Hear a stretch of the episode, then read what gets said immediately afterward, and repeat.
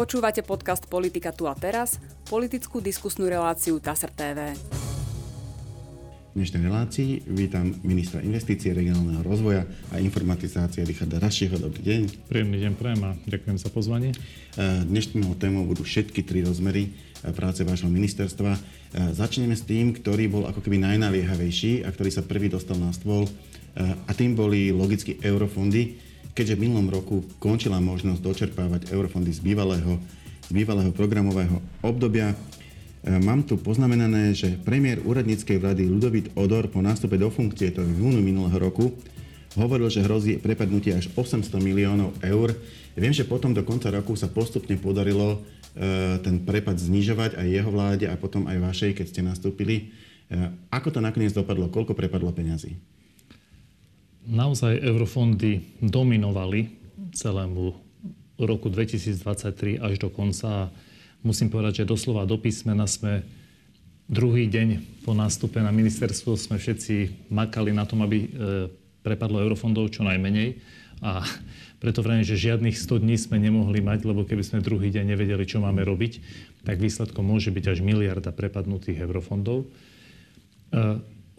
Faktom je, že presné čísla, alebo teda čísla, ktoré sa už budú takmer približovať úplnej pravde, budú jasné až približne v apríli alebo v máji, lebo ešte stále prebiehajú finančné operácie a doúčtovávania. Do konca marca, myslím, môžu ľudia, ktorí preplatili si niečo z eurofondov, môžu si ešte žiadať od štátu a štát to potom musí vyhodnotiť, čiže preto hovorím, že v tom apríli, máji už budú tie čísla takmer presné, ale určite môžem povedať, že to čerpanie v porovnaní s bývalým obdobím eurofondovým bude k tomu aprílu alebo marcu určite rekordné a veríme, že tie nevyčerpané eurofondy, teda prepadnuté, keď to tak môžeme povedať, by mali byť maximálne v objeme približne 100 miliónov eur z tých 14,5 miliardy.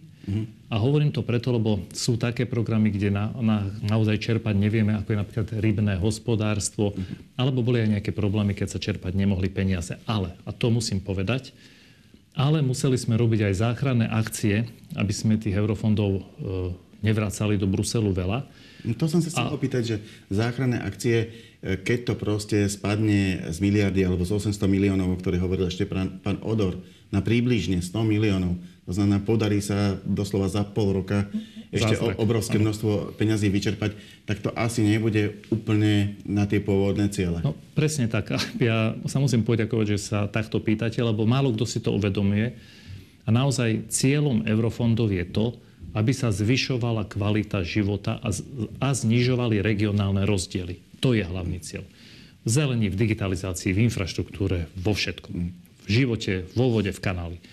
A naozaj tým, že vždy sa eurofondy akceleruje čerpanie posledné roky a akceleruje posledné mesiace. Bohužiaľ u nás posledné 3 roky, ktoré mali byť o prudkom naraste čerpania, sa premrhali. A výsledkom bolo, že sme robili záchranné akcie. Ja som už opakovane povedal, že prvé, čo som urobil, keď som nastúpil ako minister aj pre eurofondy, som bol prekvapený, ale musel som ako lekár resuscitovať. Resuscitovali sme to, lebo sme zachraňovali tie eurofondy a použili sme také páky, aby sme eurofondy nestratili. A bolo to napríklad to, že čas eurofondov, okolo miliardy eur, sme presunuli z nevyčerpaných peňazí. Napríklad pán minister životného prostredia Budaj nedokázal na kvalitu životného prostredia a zvyšovanie vyčerpať 450 miliónov eur, tak sme tieto peniaze presunuli, lebo nám to Európska komisia umožnila na riešenie energetickej krízy. Čiže výsledkom je, že štát mal miliardu na to, aby domácnosti nemuseli platiť ani o euro viac za elektriku. Z toho sa tešíme, je to z eurofondových peňazí. Použili sme ich aj na riešenie ukrajinskej krízy, časť týchto peňazí. Áno, čiže neminuli sme ich, to je tá dobrá stránka. Tá zlá stránka ale je, že nešli na to, na čo originál mali ísť, a to je na zvyšovanie kvality života v regiónoch a na znižovanie regionálnych rozdielov. Čiže mnohokrát, keď máte ten nedokončený vodu a kanál alebo nezrekonštruovanú cestu, je to bohužiaľ aj preto, že sa nepodarilo bývalým vládam to posunúť na to, na čo byť. Záchranné práce sa podarili. Napríklad my sme 27. novembra dostali súhlas na našu požiadavku, aby nám to vôbec umožnili presunúť to, čo životné prostredie nevyčerpalo. Čiže ostal mesiac. Ale stihlo sa to, takže v tomto sme radi. A A teraz robíme všetko preto, aby sa toto už nezopakovalo. Čo je toto? Lebo pravda je tá, že aj v prvom tom programovacom období, ktoré sa teraz dočerpávalo, tam, alebo takto, logicky začne sa programové obdobie, ľudia predkladajú projekty. Keď ich ešte len píšu a predkladajú, jasne, že ich nemôžu ešte čerpať. Na začiatku teda to čerpanie stojí. Postupne, ako tie projekty sa schvaľujú a začínajú nabiehať prostriedky z Európskej únie, sa tie projekty rozbiehajú. Na začiatku je vždy sklos. V priebehu volebného obdobia, teda programového obdobia, tie projekty stúpajú a ku koncu, presne ako ste už spomínali, by sa to malo akcelerovať, lebo už ich je najviacej napísaných. Aj zhotovených a treba to čerpať. A už to je tá realizačná fáza. A u nás je to inak. No ale z tohto pohľadu sa dalo čakať, že na konci sa bude dočerpávať. No dalo, ale nie tak, že keď odchádzala pani Remišová, bolo nedočerpaných 3 miliardy. Mhm. 3 miliardy, hej. Čiže to nebolo, že sa hráme o posledných pár 100 000 alebo pár 100 miliónov. A musím vám povedať, že povedzme si pravdu, toto bola bezprecedentná situácia, lebo ani v predchádzajúcom programovom období taký problém nebol. To sa vyčerpalo na zhruba 95 alebo 7%, ale takýto stres nebol, lebo viete, oni sa sústredili na to, že sa chystá nové programové obdobie, ako si sa pozabudlo tlačí čo najviac výziev, aby sa zrealizovali v starom programovom období, teda v tom, o ktorom sme hovorili, preto sme tú miliardu doslova do písmena zachránili. Výsledkom je teda, že sme zachraňovali, čo sa dá, a z nového programového obdobia, teda z tých fondov, čo sú teraz, 2021-2027, uvedomme si, že prešiel rok 20 na 22-23. Vlastne v polovici. A sme nevyčerpali ani euro. Nevyčerpali ani euro. A zaviazali sme sa komisii, predchádzajúca vláda, že v roku 2025 bude vyčerpaná, teda vyplatená na projekty, viac ako 1,6 miliardy eur. Čiže my sme nestíhali čerpať staré fondy v tých posledných 3 rokoch, keď to celé špičkuje. Nulovo sme vyčerpali nové eurofondy, tak asi sa nejaký problém stalo. A preto vravím, preto som kritický a preto to aj hovorím, že už sa nemajú na koho vyhovárať, tak ako ste povedali, a tak to je. Vždy sa čerpa tretí rok, pred koncom druhý, prvý a akcelerujú to až do posledného dňa. A my sme hovorili, že v čase, keď to riadila pani Remišová, sa mesačne čerpalo asi 6 miliónov eur. V čase, keď bolo treba čerpať 200 miliónov eur. Je to za nami. A teraz, viete, najhoršie je sa učiť z vlastných chýb, ale my sa ideme učiť z vlastných chýb, ale zároveň pozeráme príklady v okolí. Teraz robíme súbor krokov, ktoré majú znamenať to, že tie vlády, čo prídu vtedy, keď bude sa zase finišovať s obdobím, aby tento problém nemali. A teraz, keď môžem povedať, dve veľké oblasti, a keď bude čas, ich rozpitváme. Prvá oblasť je verejné obstarávanie, ktoré je o tom, aby sa čerpalo rýchlejšie. To znamená, aby to, čo teraz obstarávate 6 mesiacov, aby ste urobili za 3 týždne. To, čo teraz sa kontroluje dlho, lebo sa kontrolovali všetky projekty, aby sa kontrolovali tak, ako v iných štátoch, iba projekty náhmatkovo alebo projekty rizikové. Tá druhá forma je zjednodušenie, to znamená, ľudovo povedané, keď Európska komisia vyžaduje pri kontrole eurofondov vyplniť 5 listov, my ich nemôžeme mať 17, lebo tomu úradníkovi to trvá dlhšie a tomu, kto robí ten europrojekt, musí dokladať papiere, ktoré inde dokladať nemusí. Čiže tretia vec, dávame rozhodovanie o eurofondoch na regióny v objeme, akom to zvládnu. Zatiaľ je to viac ako 2 miliardy eur.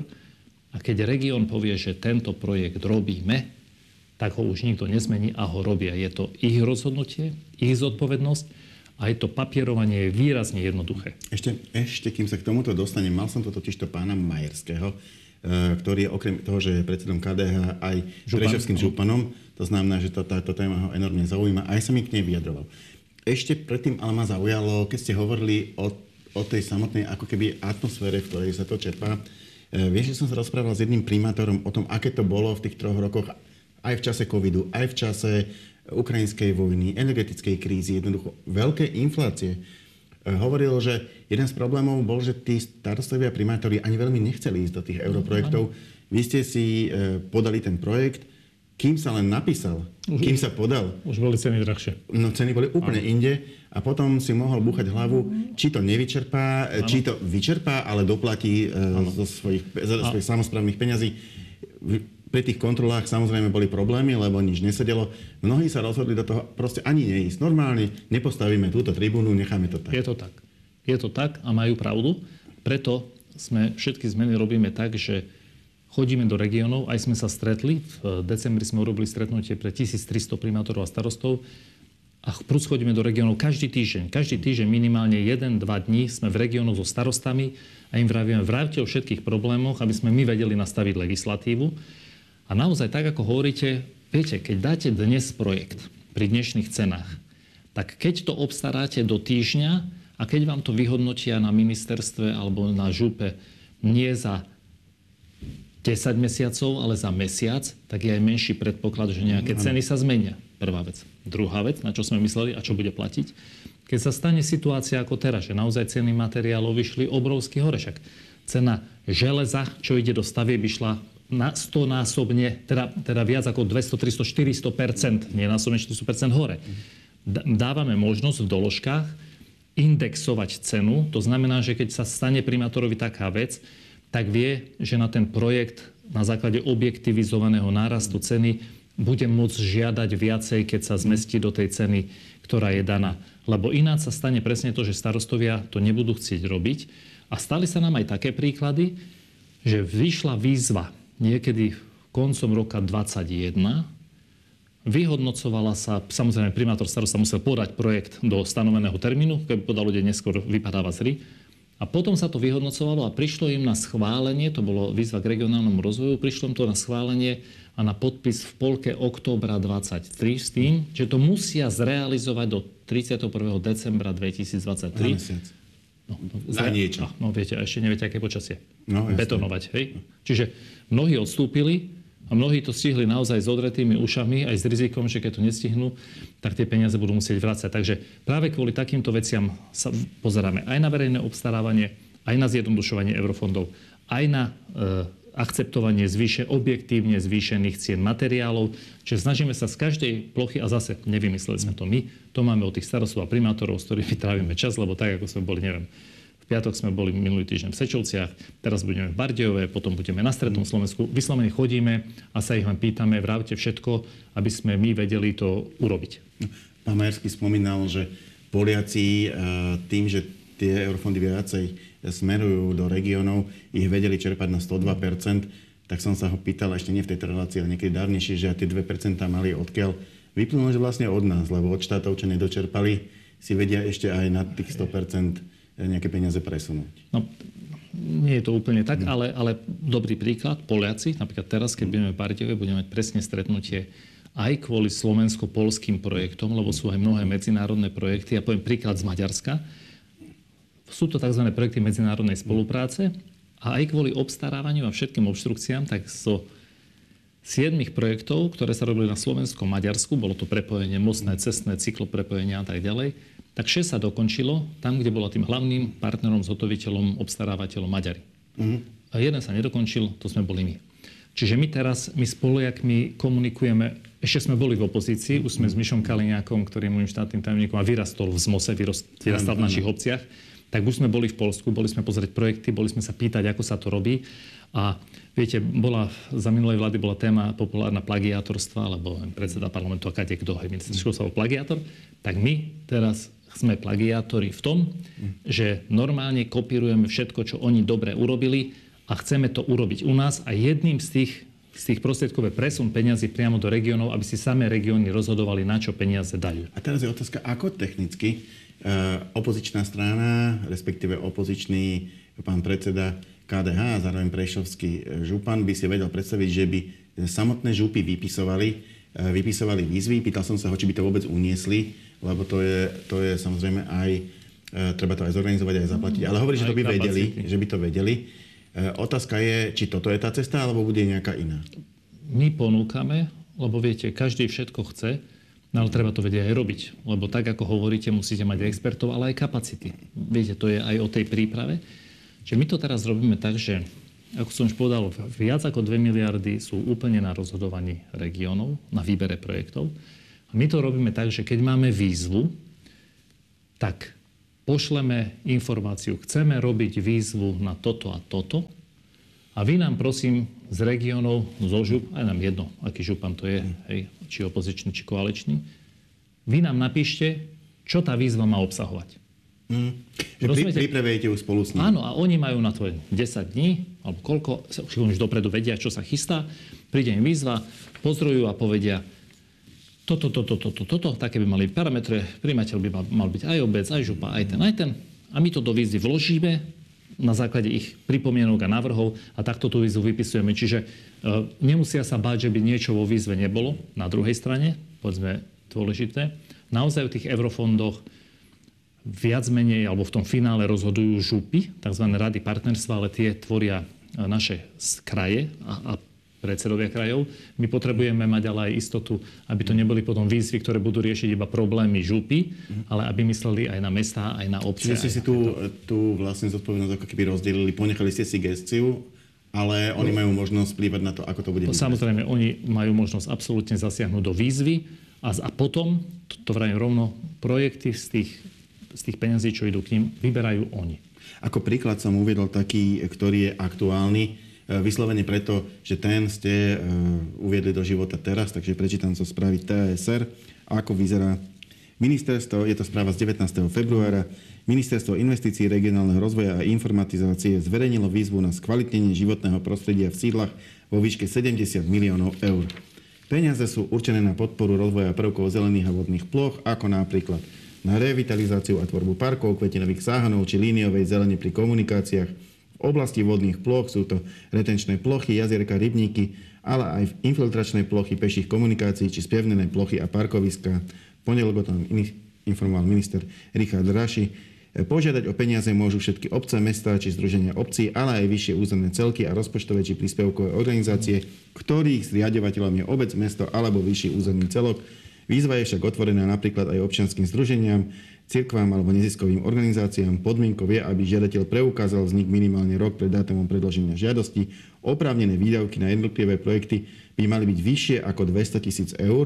To znamená nie také tie mikroprojekty, čo väčšinou rieši naozaj skôr možno tretí sektor, ale skôr už väčšie veci.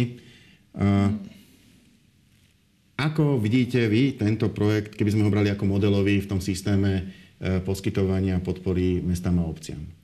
Čiže máme zadefinovaný balík skoro 70 miliónov eur, ktorý ešte asi sa nám podarí navýšiť skoro 10 miliónov eur. Je to projekt, ktorý každý chce.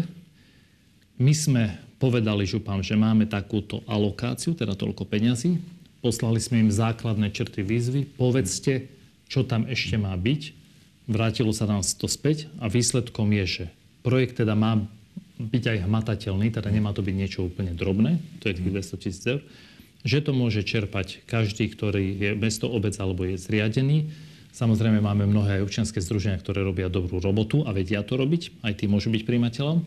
A čo je podstatné, že výzva bude otvorená, teda nie je žiaden stres, že zajtra ju zavrieme a keď nestihnete podať, tak ste z kola von, čiže necháme ju otvorenú a teda tým podstatným parametrom je to, že o tých projektoch, ktoré budú úspešné, budú už rozhodovať v regiónoch. Budú to župy alebo mestá, pretože my tie peniaze máme, napríklad v tejto výzve, je tá alokácia viac tlačená do, ako keby na mestský rozvoj, pretože aj tie vnútrobloky, aj tie vodné plochy, aj tie fontány, aj napríklad tie presakové parkoviská, čo je čisto zelení, aby sa nám to tam nezhromažďovali, je skôr problém miest, čiže na základe kľúča, ktorý... Aj tá veľkosť už. Keď si zoberiete, ak niekto chce postaviť trávnatú plochu, áno, 200 000 eur, čiže je spodok. Je nejaký alokačný kľúč, na ktorom sa dohodlo župy s Združením miest a obcí Slovenska a Uniou miest Slovenska.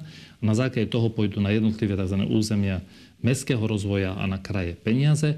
A oni si už tam vyberú, na ktorý projekt ich dajú. Čiže keď niekto bude chváliť, je to vďaka tomu, že ich vybrali oni. A keď niekto bude nadávať, je to preto, že v tom území, v tej skupine územia mestského rozvoja alebo na župe si to vybrali takto.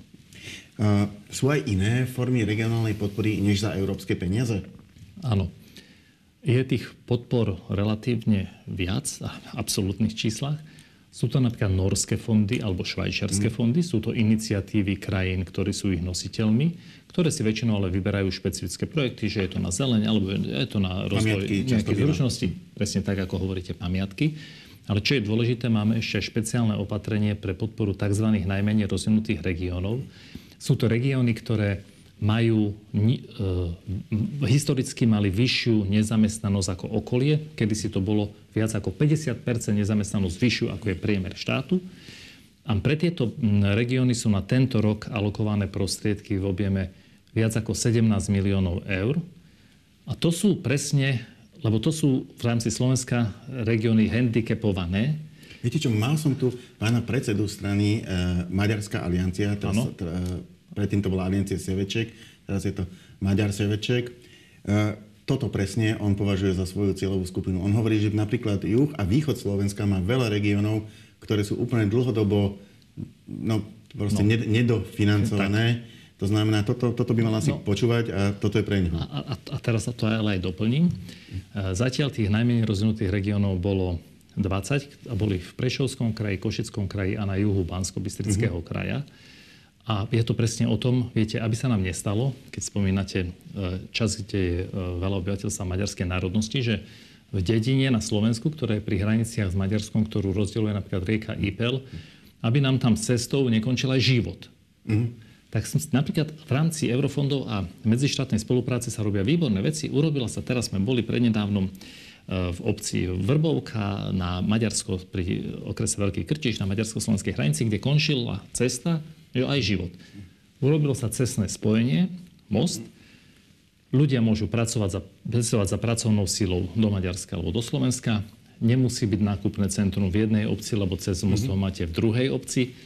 Pomáha to aj spoločenskému životu, lebo tie rodiny mnohokrát žili na dvoch stranách rieky v iných štátoch a teraz sa stretnú za 5 minút a nemusia obchádzať 50 kilometrov. Čiže to sú investície, ktoré nám zabezpečujú život v okrajových častiach Slovenska, lebo našou ambíciou je, lebo Hlas je strana regiónov, ale aj Slovensko a iné štáty vo svete. Máte štáty, ktoré financujú život v odľahlých oblastiach preto, aby tam niekto žil, lebo niekde za polárnym kruhom v princípe nikto sa tam nesťahuje od radosti. Ale je to kvôli nejakým možno výhodám, kvôli práci. Čiže aj my chceme, aby nám tí ľudia žili aj v okrajových častiach Slovenska, lebo ináč sa nám to vyľudní a proste všetci v mestách žiť nemôžu. To Slovensko potrebuje byť osídlené aj v tých častiach okrajových.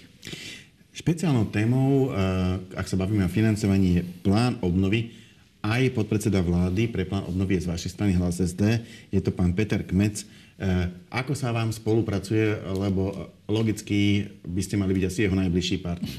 Áno, my vychádzame veľmi dobre a veľmi korektne. Tak, ako hovoríte, je to veľmi dôležité. Ja poviem príklad, lebo asi pre ľudí sú to stále len európske peniaze.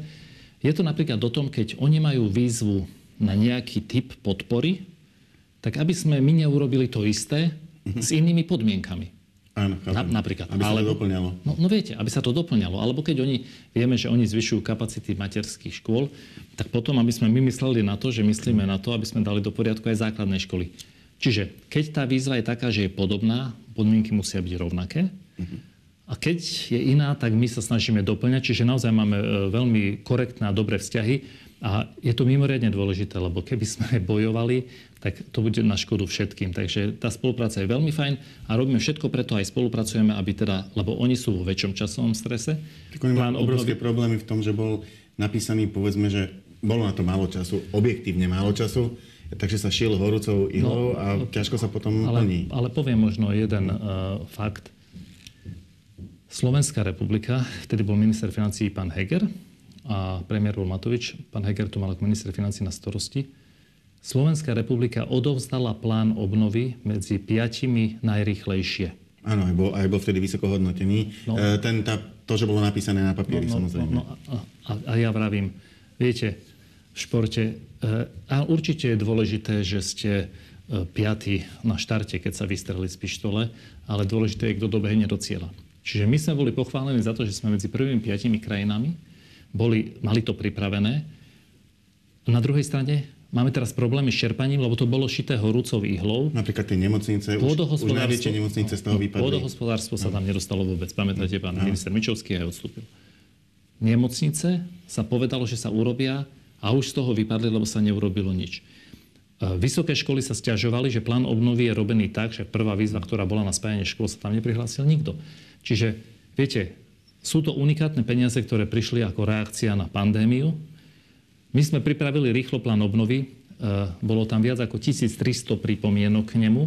A teraz sa trápime a teraz hľadáme možnosti, ako možno tie ciele, ako neporušiť hlavné ciele, ktoré sme deklarovali, lebo keď ich porušíme, peniaze nedostaneme.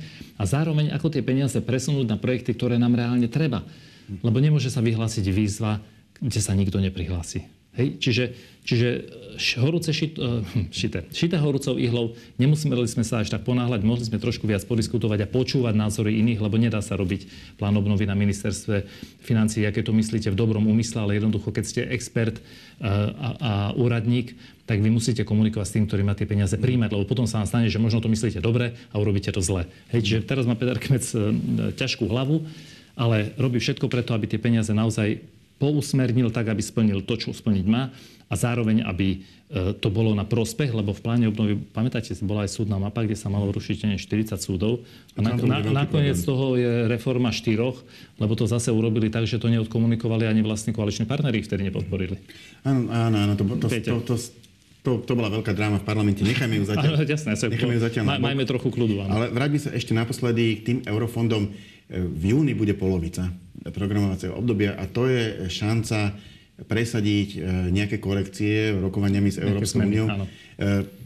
Ako ju chcete využiť? Ako sa na to pripravujete? Poviem to veľmi jednoducho. Zrejme to obdobie revízie, teda možno pozmenenia priorít štátu bude trošku neskôr. To je taká čerstvá informácia. To je len dobré, budete mať viac času. No, áno, presne tak. Čiže aj ten čas využívame na to, že zistujeme, aké zmeny by sme chceli urobiť. Poviem príklad taký praktický. Napríklad bolo určené v rámci mestského rozvoja eurofondov, že v meste Martine sú vyhradené peniaze, ktoré by mali určené na zelenú dopravu koľajovú. No tak mesto Martin električku nemá.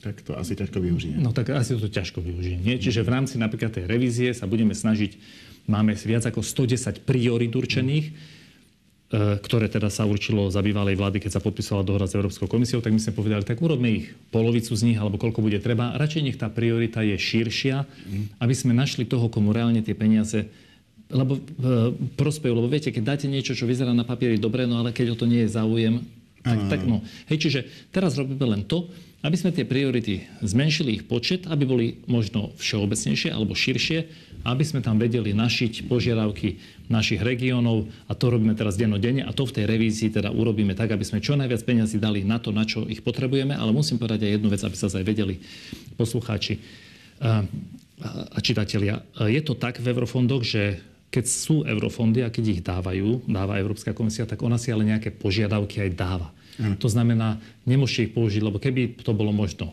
len na požiadavke miesta obcí, tak dáme všetky eurofondy do rekonštrukcie základných materských škôl, do chodníkov, do ciest, viete, a na také veci, a na vodu a kanalizáciu. Ale tá Európska komisia naozaj chce, aby sme mysleli teda aj na zelené, aj na digitálne, aby to nebolo len o stavbe cesty, ale aby to malo aj o vzdelávaní a inováciách. Aby to malo do budúcnosti nejaký pozitívny impuls. Volá sa tomu pridaná hodnota a možno pozitívny impuls pre transformáciu krajiny. Čiže aby aj vedeli tí, ktorí nás budú sledovať, že niekedy sa nám možno zdá, že v tej mojej obci by bolo treba urobiť toto, lebo tú dieru na ceste a pritom robí starosta aj niečo iné. No je to preto, že tie peniaze nejako musia byť rozdelené, ale poviem na druhej strane, a to hovorím aj starostom, ťažko starostov presvedčíme na informatizáciu, keď nemajú urobenú kanalizáciu. Takže hľadáme prostriedky aj na vyriešenie naozaj týchto bazálnych problémov. Mám tu jeden rízo politický problém, úplne už na záver, to je posledná otázka. Je obrovské množstvo problémov v súvislosti s čerpaním eurofondov, ale teraz pribudol nový, pretože viaceré európske inštitúcie. Povedzme, že Európsky parlament a jeden z eurokomisárov sa veľmi kriticky vyjadrili k prijímaniu našej novely trestného zákona. Európsky parlament k tomu prijal rezolúciu, pretože bola prijímaná v skrátenom legislatívnom konaní. Pán eurokomisár sa zase vyjadril obavy listom, aspoň podľa toho, čo bolo medializované, o osud právneho štátu na Slovensku, čo samozrejme by sa mohlo brať ako nejaká komunikácia, niekto môže mať obavy, vy ich môžete vykomunikovať, lenže stále viacej sa na pozadí ukazuje aj riziko pozastavenia európskych peňazí, a to tak z plánu obnovy, ako aj z eurofondov. A to naozaj by bola veľká škoda pre Slovensko. Čo s tým chcete robiť, aby sa to nestalo? Tak, keďže som minister a som aj politik, tak ja poviem o toho, o čom som presvedčený, a to politické stanovisko moje je, nech nám už prestanú robiť naši vlastní poslanci v Bruseli zle. Dobre? Myslím, Progresívne Slovensko, ktoré šíri aj nepravdy tak intenzívne, že tam vyvolávajú negatívnu emóciu a tlačia, pretože aj eurokomisár, aj kto sa k tomu vyjadril, aj druhá eurokomisárka sú súčasťou politickej platformy tej, čo je Progresívne Slovensko. Nechcem sa im venovať, len nerobte nám zle, nič iné. A teraz poďme k tomu praktickému problému. Čo s tým? Vyšiel nejaký list, teraz opakujem, ktorý je internou komunikáciou eurokomisára a ministra spravodlivosti a komisia zakázala ho publikovať, lebo ten list je, oficiálne sa volá, že neformálny a nikto ho zverejniť nesmie. Hovorím to preto, lebo... No, lebo jeho obsah bol zverejnený. No počkajte, čiže bol zverejnený nielen... Nie obsah, ale čo by v ňom malo byť? Nie, dokonca poslanci z Progresívneho Slovenska ten list normálne ukázali a získali ho nelegálne. Čiže ako nehrajte sa s ohňom, lebo nelegálne získať list komisie, potom otvára otázky a kto vám ho nelegálne dal. Ale vráťme sa späť. Čiže list nikto oficiálne nevidel, ale čo vám môžem povedať, a teraz vám vrajím len to, čo je fakt, aby som nič nepovedal, čo nemôžem. Komunikácia, ktorá zatiaľ prebieha, je oficiálne z Európskej komisie komunikácia neformálna. Neformálna. Nie je to žiadna oficiálna stiažnosť, nič. Nič sa nerozbehlo po formálnej stránke. A funguje to tak stále. Európska komisia tomu hovorí EU pilot, alebo EU pilot. A je to preto, aby sa takto vykomunikoval možný názor, alebo keď komisia si myslí, že by niekde mohol byť problém, aby to povedala, aby to odkomunikovala s našim nositeľom zákona, v tomto prípade ministerstvom spravodlivosti. Aj preto, ako sme si všimli, sa urobil aj pozmeňujúci návrh, ktorý má reflektovať na nejaké výhrady. Potom, keby aj toto nebolo, tak potom sa môže začať aj mechanizmus taký, že sa komisia začne dožiada oficiálne a povie štátu, čiže keď to nevykomunikuje oficiálne, začne sa komunikácia oficiálna a povie štátu, že vadí mi to a to, lebo si myslím, že tak by to byť nemalo a dávam priestor na to, aby ste to urobili. A to sú mesiace. Čiže preto hovorím, že k dnešnému dňu nič nehrozí, nič. Ministerstvo spravodlivosti s nimi komunikuje a keby sa to nevyriešilo neformálne, tak sa pôjde do oficiálnej komunikácie a vtedy zase vám dajú priestor to napraviť. A čo sa týka plánu obnovy, tam prebehla informácia, že bolo pozastavené rozhodovanie o štvrtej tranži, o štvrtej platbe. Chcem povedať, že takisto, keď sme čakali na druhú platbu, tiež bolo pozastavené rozhodovanie o druhej platbe. Čiže teraz je priestor na to, aby sa odkomunikovali dotazy Európskej komisie tak, aby rozhodovanie spustila ďalej a aby sme aj štvrtú platbu dostať mohli. A hovorím to preto aj snažím sa nevyvolávať emóciu, lebo to som povedal na začiatku, keď som sa teda vybúril na Progresívnom Slovensku, lebo všetko je len o komunikácii a vysvetlení postojov. Takže k dnešnému dňu naozaj nič pozastavené z eurofondov nie je. A ja verím, že ministerstvo spravodlivosti vykomunikuje všetko tak, aby sa vôbec ani o pozastavení eurofondov nemuselo hovoriť v budúcnosti. Aby sme sa do tej formálnej časti už nedostali. Tak. Ďakujem pekne, to bola posledná otázka našej dnešnej debaty. Ja za účasť ďakujem Richardovi Rašimu. Ďakujem veľmi pekne, všetkým prajem príjemný deň. A my sa v našej relácii opäť stretneme na budúci týždeň. Dovidenia.